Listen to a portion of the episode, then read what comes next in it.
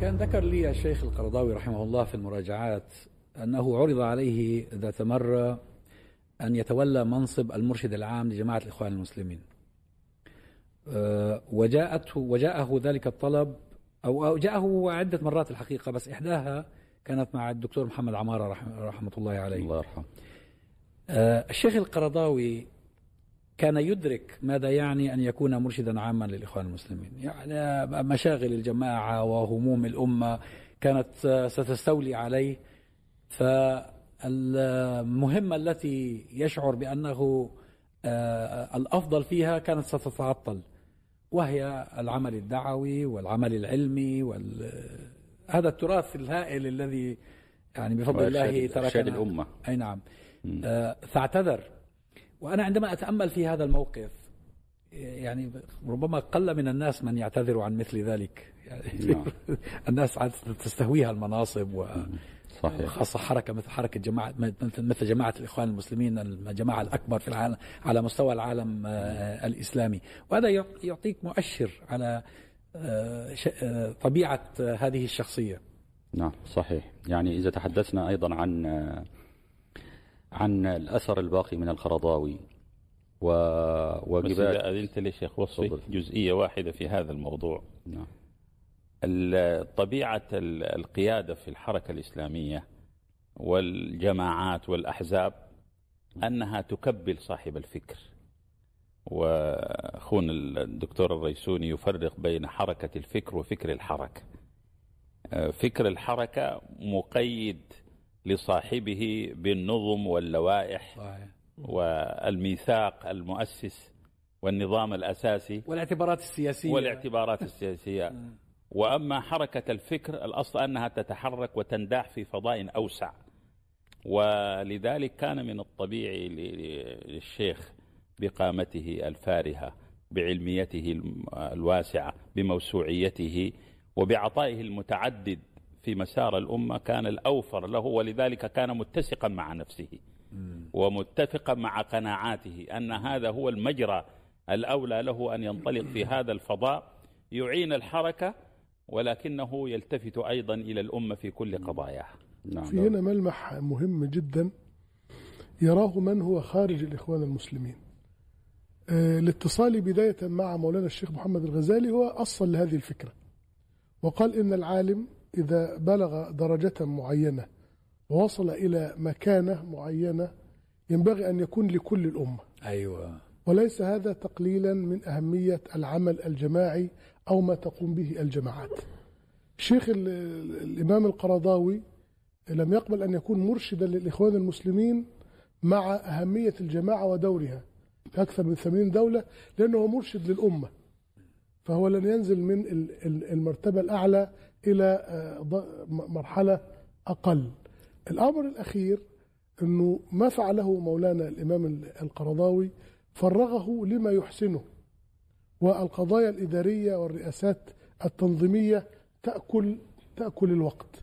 هذه المدرسة التي بدأها مولانا الشيخ الغزالي ثم فضيلة الشيخ القرضاوي الحركة الإسلامية مع إعزازي وأنا من أبنائها لم ترتقي إلى ما فعله الشيخ القرضاوي. فما زال البعض يأخذ عليه أنه خرج من التنظيم. خرج من التنظيم لأنه الشيخ أصبح ملكا للأمة آه، بأسرها وينبغي أن تنتفع به آه، كل الأمة. وهذه من أكبر الدروس التي ينبغي أن تؤخذ من حياة وعطاءات مولانا الشيخ القرضاوي رحمه الله. أيضا منه فهم لوظيفة العالم في الأمة. العالم ينطق بلسان الشرع. ويوقع عن رب العالمين سبحانه وتعالى. ويقول كلمة الحق على المقارئ القريب والبعيد على الموافق والمخالف. فلو حبس العالم داخل إطار وظيفة إدارية في دولة وظيفة آه، سياسية في حكومة وظيفة تنظيمية في حركة إسلامية كما تفضل شيخنا الدكتور عصام أصبح مقيدا بضوابط هذه المنظومة. هو لما ألف كتاب علق فيه على مرور سبعين سنة على الحركة الإسلامية. كتب في المقدمة شيء وأنا طلبت منه أن يغير الكلمة. آه، يعني كتب إنه تربيت في الحركة كذا ثم خرجت. قلت لا تكتب خرجت. اكتب ثم استقللت. فكتب في المقدمة ثم استقللت. فأنت من حيث المنهاج الفكري والتربوي من الحركة. أما الأثر التنظيمي هذا يعني تعدد وظائف في هي, مسار هي الحركة. الفكرة نعم. أن الشرع حاكم على النظم البشرية. نعم نعم. وإنه لا يجوز لمن يتكلم بلسان الشرع أن يحكو أن يكون محكوما بقواعدها الصغيرة. فالعلماء في الأمة حكام على السلاطين وحكام على الأمراء وحكام على الحركات. فإذا ما سحبوا من هذه المساحة إلى أن يكونوا أدوات داخل هذه الأطر يتعطلون. فقدت الأمة هذه المركزية. الطاقات نعم. نعم. فقط أيضا نريد أن يعني نوازن بين مسألة استقلال العالم وقد يفهم بعض المشاهدين أننا نقلل من العمل الجماعي أو العمل التنظيمي. لا ابدا. والحقيقة أنه التغيير الحقيقي في الواقع لا يكون إلا بعمل جماعي وبعمل منظم. صحيح. وهذا ما شرعه النبي صلى الله عليه وسلم في حركته في السيرة النبوية وغيره فعلى العالم أن يراعي الأعراف والضوابط ويكون حرا ومستقلا أيضا وعلى الحركات والتنظيمات أن يتسع أفقها لكي تستوعب العالم وآراءه واجتهاداته. آه، تعالى يعني آه، استمدادا من كلام أستاذنا الدكتور عصام في مسألة الموسوعية وقد جاءت على ألسنتنا جميعا. آه، الشيخ القرضاوي في في منجزه الفكري إذا تحدثنا عن الأثر الباقي هو عالم موسوعي كما يعلم الجميع. كتب في العقيدة الإسلامية كتابات تمثل نقلة ب- بشهادات أساتذة العقيدة والفلسفة. كتب في القرآن والتعامل معه كتب في السنة والتعامل معها كتب في الفقه وهذا ميدانه الأكبر كتب في الأصول كتب في أفتى في الفتاوى ست مجلدات كبرى كل مجلد 800-900 صفحة. كتب في الاقتصاد الإسلامي كتب في التصوف كتب في الفكر سلسلة حتمية الحل الإسلامي سلسلة يعني ليست بالشيء الهين. كتب في آه، شرح الأصول العشرين للإمام البنا وسماها نحو وحدة فكرية للعاملين للإسلام. كتب في الدعوة الإسلامية كتب في الثقافة الإسلامية كتب في ترشيد الصحوة الإسلامية. التفسير. كل في التفسير طبعا القرآن وعلومه. آه، أنا أقول أن كل مجال من هذه المجالات آه، يحتاج أستاذ بروفيسور لكي يكتب وينجز ما أنجزه القرضاوي في هذا المجال. على أن ما سينجزه هذا البروفيسور في هذا التخصص لن يكون كما كتب القرضاوي. لماذا؟ لموسوعية الشيخ القرضاوي. لأن إحاطة العالم بحقول معرفية وثقافية وعلمية متنوعة ينعكس هذا العلم والمعرفة على المجال الذي يكتب فيه. بما لا يوجد في الأستاذ المتخصص الذي قصر نفسه على هذا المجال. فإذا رأيت القرضاوي يكتب في القرآن وعلومه وتفسيره تقول القرضاوي لا لم يكتب إلا في هذا. إذا رأيته في الفقه والأصول والمقاصد تقول القرضاوي لم يكتب إلا في هذا وهكذا. وهذا درس عظيم جدا للعلماء الآن. ألا يقصروا أنفسهم على فرع من فروع المعرفة الشرعية لأن العلوم الشرعية كلها يخدم بعضها بعضا ويخدم بعضها على بعض. ويحدث لي من تقصير ما يحدث لي من تقصير في تخصصي الضيق يكون بسبب التقصير في تحصيل العلوم الخادمة والنافعة لهذا التخصص. يعني الفقه لا يستغني عن اللغة العربية لا يستغني عن ال ال ال الأصول التفسير والحديث لا يستغني عن الحديث لا يستغني عن علو القرآن وعلومه. كل كل هذا يخدم ويعطيك متانة وقوة طرح في تخصصك الذي تدرسه ويحدث لك من تقصير في تخصصك بقدر ما يحدث لك من تقصير في العلوم الأخرى. ال- فالعلماء الآن يحتاجون إلى توسيع المدارك قراءة في العلوم ال- المختلفة داخل الحقل نفسه يعني القرضاوي لم يكن عالما شرعيا فقط. أنا أظن وأحسب أن علماء العلوم الإنسانية اللي بيتكلموا في علوم النفس وعلوم الاجتماع وعلوم ال- ال- ال- التربية لو تقصدوا تراث القرضاوي لأنجزوا منه نظريات متكاملة في هذه العلوم. وكانت هذه العلوم كامنة في فكر القرضاوي وفي طرح القرضاوي تقرأها خلف السطور وفي السطور وداخل السطور وتحت السطور. فالقرضاوي هذا الإمام العلم حينما آه، تنظر إليه بأي نظرة وتبحث في تراثه من أي زاوية تجد بغيتك في تراث القرضاوي وفي منجز القرضاوي. أنا أريد أن أشير إلى مسألتين. المسألة الأولى مع إيماننا وتسليمنا ب بما عليه الشيخ القرضاوي عليه رحمة الله من هذه الإمامة متعددة العطاءات لكني أود أن أقول لأجيالنا أن حركة التاريخ لم ولن تتوقف صحيح. لأجل فرد مهما كانت إمامته وريادته وقيادته. ومر على تاريخ أمتنا أعلام أفذاذ سجلوا حضورهم الفاعل في مسيرة الأمة المباركة وكانوا أحد أعمدة نهضتها. والشيخ القرضاوي رحمه الله لبنة من هذه اللبنات السامقة الفارعة ذات القامة الطويلة. ولكن حركة التاريخ لا تتوقف. هذه الأمة أمة ولود وودود كما خرجت القرضاوي وخرجت من قبله الأئمة الأعلام قادرة على أن, على أن لا تخرج شك. ولذلك علينا أن نشحذ الهمة ونوقظ الفاعلية في الأمة وأن نجتهد لنحفر لأنفسنا مجرا يشكل امتدادا لهذه اللبنات المباركة في تاريخ الأمة. نستفيد من هذا المنهج ونبني عليه ونجدد. وأعجبني من الشيخ القرضاوي عليه رحمة الله أنه في حديث التجديد كان العلماء يختلفون في كلمة من يجدد لها دينها أن من تحتمل أن يكون فردا كما وقع في عهد عمر بن عبد العزيز في المئة الأولى لأنه جدد الحكم على سنة الخلافة الراشدة. والمعنى الثاني أن يتعدد المجددون المصلحون في القرن الواحد لكنه أضاف معنى ثالثا وهو أنه أن من في هذا العصر تجعل حركة التجديد هي حركة جهد جماعي. وبدل أن يسأل المسلم من المجدد يقول ما دوري في حركة التجديد والإحياء والبعث. نعم. وهذا معنى جميل. صحيح. ولذلك ندعو جميع الشباب الذين ينتظرون مثل ما ينتظرون المهدي المنتظر ينتظرون المجدد الذي يصلح عليهم أن يبذلوا جهدهم ليكونوا أحد أعمدة التجديد لعصرنا وزماننا. كل في الحقل الذي نبغ فيه وتخصص فيه. آه، هذه واحدة. الأمر الثاني آه، وأختم به الشيخ القرضاوي من خلال تتبع لما- لما كتب وهو دوره في إحياء الأمة. قدم مشروعا متكاملا لنهضة الأمة. ينقلها من عالم الوجود العادل إلى عالم الشهود الفاعل. من عالم الإمكان الحضاري إلى دائرة الفعل الحضاري.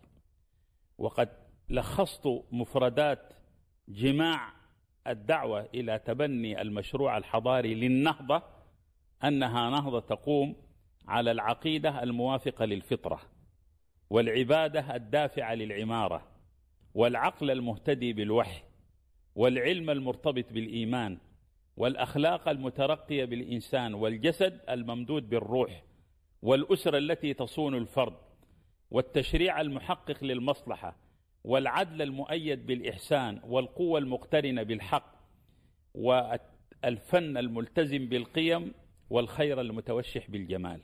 هذه مفردات لمشروع وفي بس شيء للمشاهد. آه. أغلب الناس في الإعلام بتظن أنه كعادة المذيعين في ما يعرف بالأوتوكيو هذا.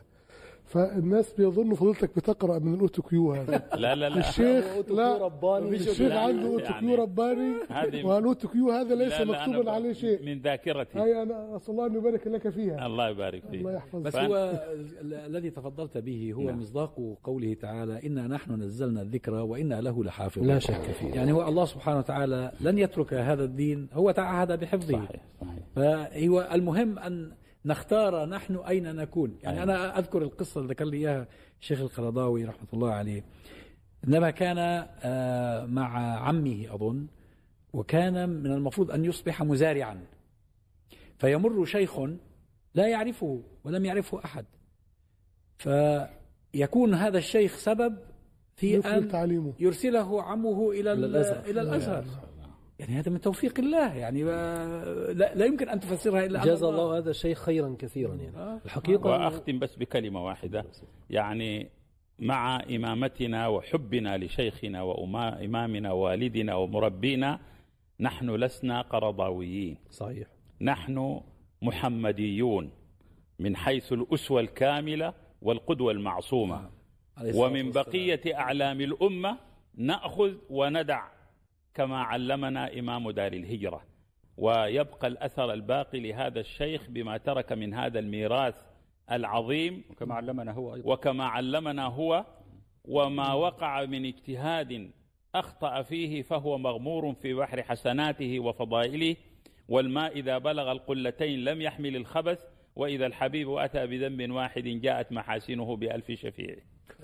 الحقيقة أنا أعيد منذ وفاة الشيخ القرضاوي قراءة منتجه الفكري. كأنني أقرأه للمرة الأولى. وأجد آه، ربما في كل صفحة إشراقة من إشراقاته.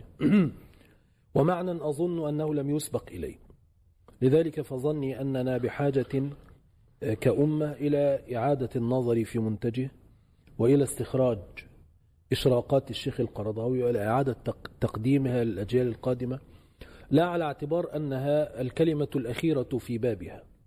فالعلم لا يعرف الكلمة الأخيرة والاجتهاد لا يعرف الشاطئ الذي يتوقف عنده وإنما هو أمر ممتد متجدد.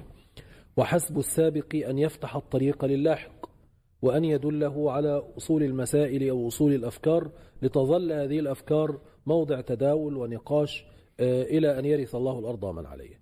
لكن الحقيقة من الواجب علينا نحن تلامذة الشيخ والمتأثرين به آه، أن نقدم تراثه وإنتاجه العلمي مهضوما آه، ميسورا للأجيال القادمة. وقد بدأت باجتهاد شخصي تسجيل حلقات ألخص فيها بعض كتب الشيخ التي أراها كتبا آه، مؤسسة وكتبا مؤثرة.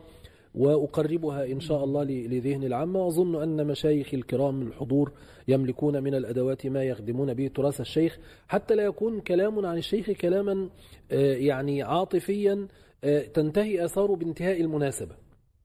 موت الشيخ القرضاوي ليس حدثا آه، هينا ولا مجرد مناسبة يكفي عندها الحديث والكلام بعبارات الرثاء وقصائد الرثاء.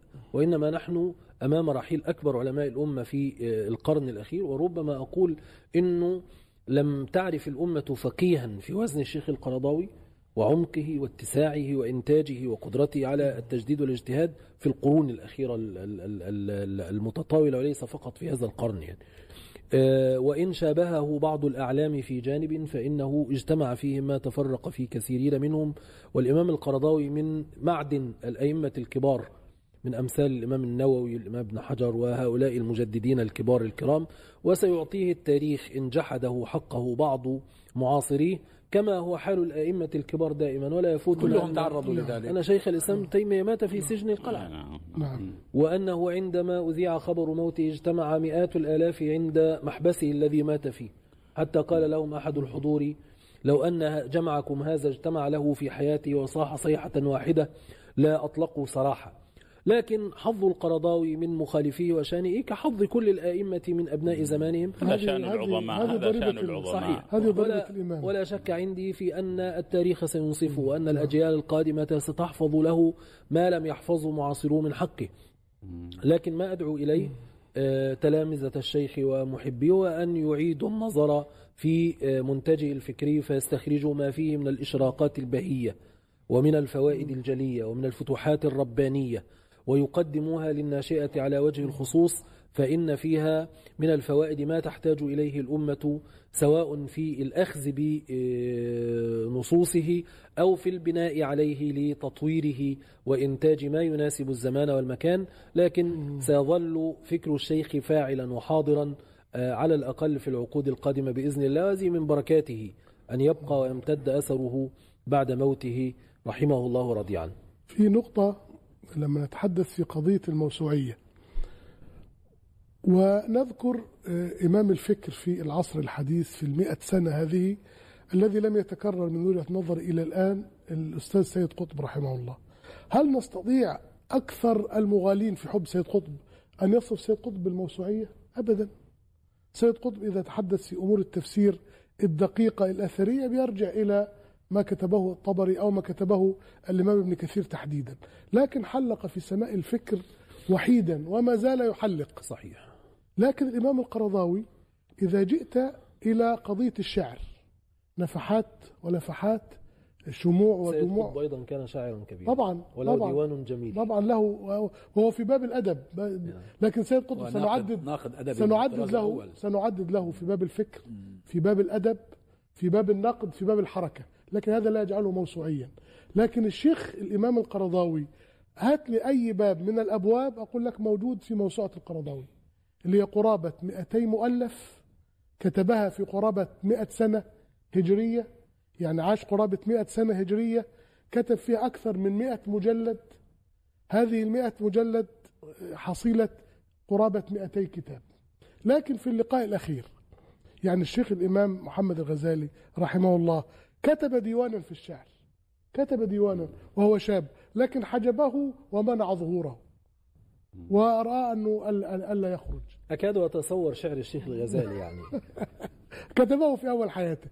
لكن هذه الموسوعية لما نتحدث عن فقه الزكاة الذي يقول عنه كبار الأئمة كالمودودي والندوي ومحمد ما كتب في بابه ما. كتب في مصطفى بابه الزرقاء. ومصطفى الزرقاء. محمد المبارك قال هذا تنوء بمثله المجامع. طبعا. أي. هذا لا يكتبه فرد. لما نأتي إلى فقه الجهاد أكبر حجما من فقه الزكاة. الفقه وهو- شيء الفقه الجنائي الذي لم يعني. الجنائي. تعال إلى فقه الأخلاق. نعم. الموسوعية موجودة ومتحققة في الإمام القرضاوي ليس في الكتابه كتاب فقط. فقه الصلاة الذي فقه متح- ختم به فقه ختم. به حياته. فقه الآداب. نعم لكن لما نأتي إلى واحد زي مولانا الشيخ الشعراوي رحمه الله أستاذ في المحاضرة وإمام في التفسير. وكان أستاذا له. وكان استاذا له كما ذكر لك في المراجعات. لكن قلم الشيخ القرضاوي كل هذا منسوخ من المحاضرات ومن الدروس. فلم يكن مولانا الشيخ الشعراوي. الشع- نعم معذرة. الشيخ الشعراوي لم يكن كاتبا صاحب قلم لكن مولانا الشيخ القرضاوي إذا كتب فهو يبز الكتاب وإذا حاضر فهو في قمة المحاضرين وإذا وعظ اهتزت المنابر وإذا شعر فهو في قمة الشعور وقمة الأدبية لن نعدد فهو موسوعي في كل أبواب الموسوعية. بس هو هو في هذه النقطة آه، يعني منهجه في الكتابة السهل الممتنع. أي. يعني صحيح. المعاني العميقة يعمل يعني على أسلوب أسلوبه مش صعب أيوة. صحيح. ميسر للقارئ ولطبقات ال- القارئين من المثقفين من العامة من الجمهور من النخب. عندي عندي نقطة أخيرة أريد يعني هستأذنك في النقطة دي. تقرأ للشيخ القرضاوي فتمر عليك أشياء ولا تنتبه منها ربما إليها في القراءة الأولى. نعم. يعني مثلا أنا استوقفني قبل يومين وأنا أقرأ له أحد كتبه التي قرأتها مرارا قبل ذلك. وهو يقول لك بين على على في جملة اعتراضية يعني بين الكلام. والنفوس ثلاثة. فنفس حبيسة شهواتها. أو فإنسان حبيس شهواته وهو الأناني. وإنسان مولع بإيذاء غيره وهو الشيطاني وإنسان مشغول بعبادة ربه ونفع غيره فهو الرباني. تخرج يعني بهذه الجملة الاعتراضية تقول إيه الكلام ده بيجيب الكلام ده منين؟ وهذا متكرر مستفيض في كتاباته بس هو على قصة السهل الممتنع يعني إحنا لما كنا شباب صغار يعني أنا قرأت آه، الحلال والحرام في الإسلام وأنا عمري يمكن 14 سنة. كان مرجعنا. أي صحيح. صحيح. في في ذلك الوقت؟ ما يجد الإنسان عنة في فهمه وفي آه، عادته. سهل بسيط مباشر وكان يجيب على كثير من التساؤلات التي كنا صحيح. يعني والقضايا المهمة. من الآثار المهمة للشيخ القرضاوي الباقية هي الجوانب الإنسانية في الحقيقة. وهذه الجوانب ربما آه، يعرفها من عايشه ومن عرفه ومن اقترب منه خصوصا من جيل التلاميذ الأول أمثال أستاذنا الدكتور عصام البشير. لكن الشيخ القرضاوي على مستواه الشخصي حينما آه، سافرت من مصر إلى تركيا آه، كان دائم السؤال. وأول لقاء آه، هنا في يعني أول لقاء في تركيا به يعني أتاني من بعيد وهو في قمة الشوق ويسابق ال- الأرض حتى يصل إلي وأنا أسابق أيضا وقابلني بال- بالأحضان أحضان أبوية لا زلت أتحسس وأتلمس وأشعر بدفئها وبحنوها منه حتى الآن. آه، مرة من من المرات آه، طبعا آه، توفي أبي عليه رحمة الله وكان أول المعزين بالاتصال. وهكذا كل كل الناس الذين عرفهم الشيخ القرضاوي رحمه الله. كنت كلما يعني أبطأت بالاتصال في شهر أو شهرين فكان يتصل ويقول يا أخي لماذا لا تتصل بي. لماذا لا تسأل عني؟ وهو هو الإمام. فكنت أقول له والله إني أبخل بدقيقة تضيع من وقتك في صالح الأمة بسبب اتصال شخصي يعني. قال يا شيخ وصفي ليس لهذه الدرجة. يعني أنا أحب أن أسمع صوتك وأن أطمئن على أحوالك ويسأل عن الأحوال المعيشية وعن الزوجة وعن الأولاد وعن المشاريع العلمية. في آخر آخر اتصال به قبل وفاته بشهرين وكان في المستشفى اتصلت فردت زوجته الكريمة. وقالت الشيخ نحن في المستشفى الآن والشيخ يعني مريح شوية. فانتبه الشيخ وقال لها مين؟ قال قالت له ده فلان. قال لها هات اما اكلمه فتناول الهاتف واتصل. وبصوته المتهدج الذي أنهكه المرض أخذ يسأل أيضا عن الأحوال وعن الظروف والأحوال المعيشية والزوجة والأولاد والمشاريع العلمية. وأخذ يدعو بصوت متقطع متهدج بأن يجعل الله في طلابه المدد وأن يصلح حال هذه الأمة وأن يعني بوفاة الشيخ القرضاوي فقدنا إنسانا قبل أن نفقد العالم. هذا منهجه مع كل تلاميذه مع. كل صحيح. محبيه مع كل من عرفه. مع كل من عرفه صحيح. لكن في قضية طلب العلم والموسوعية لم يقل الشيخ القرضاوي أنني أديت ما علي ففي آخر لقاء وكان معنا الشيخ أحمد عيسى المعصراوي شيخ عموم المقارئ المصرية أول مرة أجد الشيخ ينظر إلى علم نظرة التلميذ وهو دائما كان يسأل إذا لقي أهل العلم أول سؤال عن إنتاجهم العلمي وماذا فعلوا صحيح. حتى الأستاذ الصحفي الأستاذ الدكتور محمد عباس كان حصل خلاف بينه وبين الشيخ القرضاوي في كتابة وطلب مني أن أعتذر إلى الشيخ وقال لابد أن تقبل يده آه، نيابة عني. فذهبت إليه وقلت له هذه القبلة على يدك من الأستاذ محمد عباس الأستاذ المفكر. فقال لي كيف قلمه؟ قلت له كيف صحته؟ قال كيف قلمه؟ قلت له ما زال ما زال آه، يكتب. ما زال يكتب وما زال رشيقا. لما سأل الشيخ المعصراوي قال له قل لي يومك يا شيخ أحمد ماذا تفعل؟ فقال له أنا أقرئ طلاب العلم والقراءات من الفجر إلى الظهر ثم في المسجد من وقت كذا إلى كذا. قال له في أي المساجد في الدوحة؟ قال له مسجد كذا. قال له والله لو ركبي تحملني لآتي إلى هذه الحلقة يا شيخ أحمد. يا سلام. أنا أنا نفسي أخذ شيء من القراءات. يا سلام. آخذ شيء من القراءات. قلت له ما الذي فاتك من العلم يا أستاذنا؟ قال أنا ما فاتني شيء أعاتب نفسي عليه إلا الإنجليزية. صحيح. قال كان أنا كان لازم أتعلم الإنجليزية. كان كان يتودى تعلم قلت والله على همتك العالية. قلت لك لو ستة أشهر كنت حزت هذا ال- حزت هذا ال- الفضل